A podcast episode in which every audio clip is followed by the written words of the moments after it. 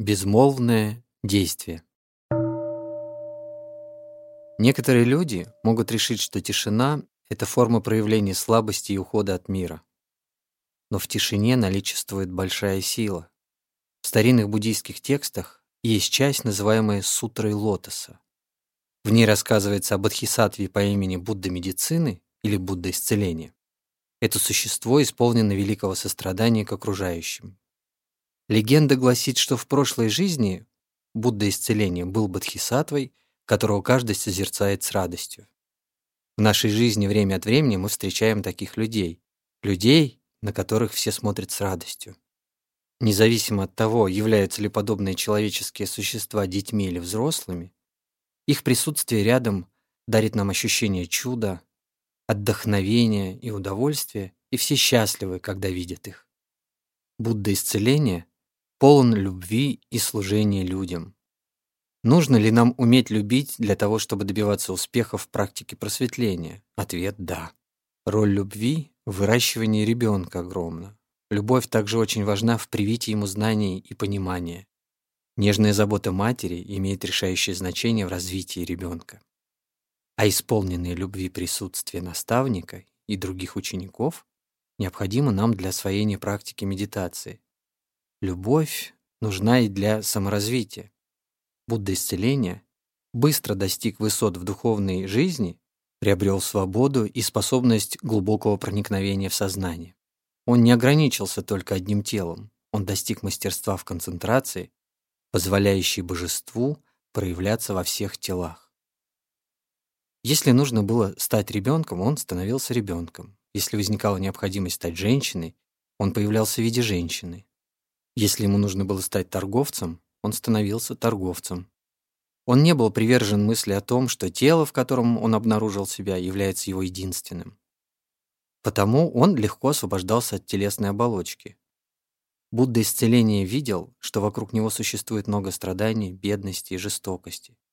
В качестве жертвоприношения он облил себя благовонным маслом и добровольно подвергся самосожжению. Тело Будды исцеления горело в течение миллионов лет, и все это время люди получали знания. Горящее тело Будды исцеления напоминало всем, кто видел его о том, зачем он пожертвовал собой. Возможно, вы слышали о вьетнамских монахах, подвергших себя самосожжению в 1960-х годах в период войны во Вьетнаме. Эти акты самосожжения восходят к рассказу о Будде исцеления в Сутре Лотоса.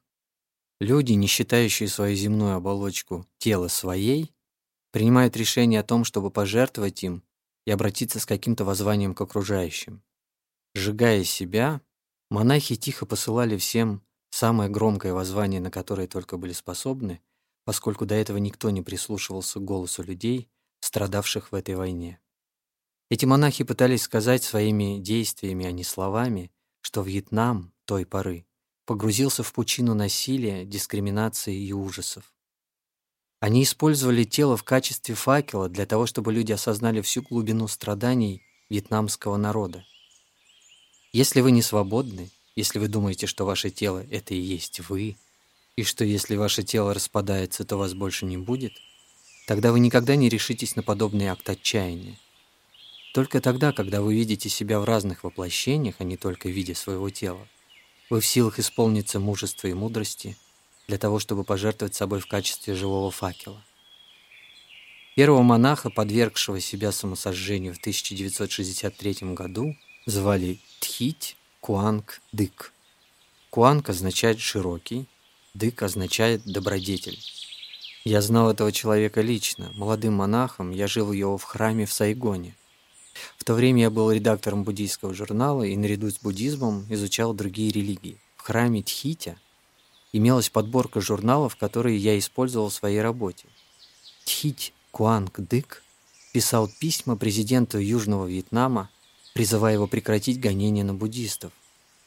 Он составлял часть широкого движения монахов и адептов буддизма, которые ненасилием отвечали на растущее кровопролитие в стране.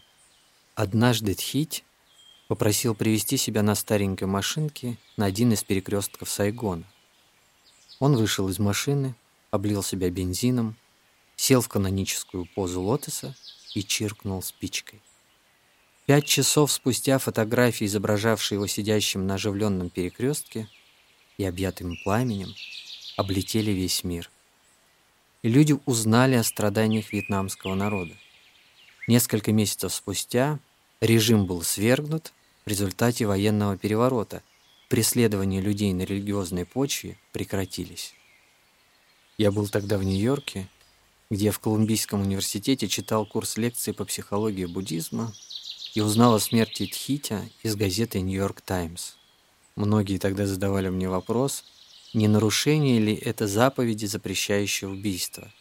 Я написал письмо Мартину Лютеру Кингу, высказав свою точку зрения о том, что это было необычное самоубийство. Когда человек совершает самоубийство, он находится в состоянии отчаяния, он не хочет больше жить. Но в случае с Тхить Куанг Дык он хотел, чтобы жили его друзья и те, кого он любил, но он чувствовал себя достаточно свободным для того, чтобы пожертвовать собственным телом и обратиться к людям с призывом «Мы страдаем и нуждаемся в вашей помощи». Обладая высоким чувством сострадания, он сконцентрировался на нем и выдержал муки пламени. Я написал тогда Мартину Лютеру Кингу, что когда Христос умирал на кресте, он выбрал смерть во имя блага других людей, не от отчаяния, а из желания помочь страждущим. Именно это хотел сделать и Тхить Куандык. Он совершил акт самосожжения не от отчаяния, а из надежды и любви. Он пожертвовал своим телом, чтобы привлечь внимание к трагической ситуации в его стране. Оба этих деяния были актами самопожертвования, и Тхить Куандык и Будда исцеления при самопожертвовании не только пожертвовали своими телами. Они были полны решимости собственным телом помочь другим. Эта необычайная решимость лежала в основе их действий, пославших людям незабываемые откровения и безмолвно распространивших свет их озарения повсюду. Конечно, я рассказываю эту историю не для того, чтобы вы совершили нечто столь же драматическое. Я просто хочу проиллюстрировать силу безмолвного действия. Мы все хотим что-то изменить в нашей жизни или убедить кого-то в чем-то. Если на работе или в отношениях с окружающими вы желаете что-то поменять, но разговоры не приносят результата, подумайте о силе, заключенной в безмолвном действии.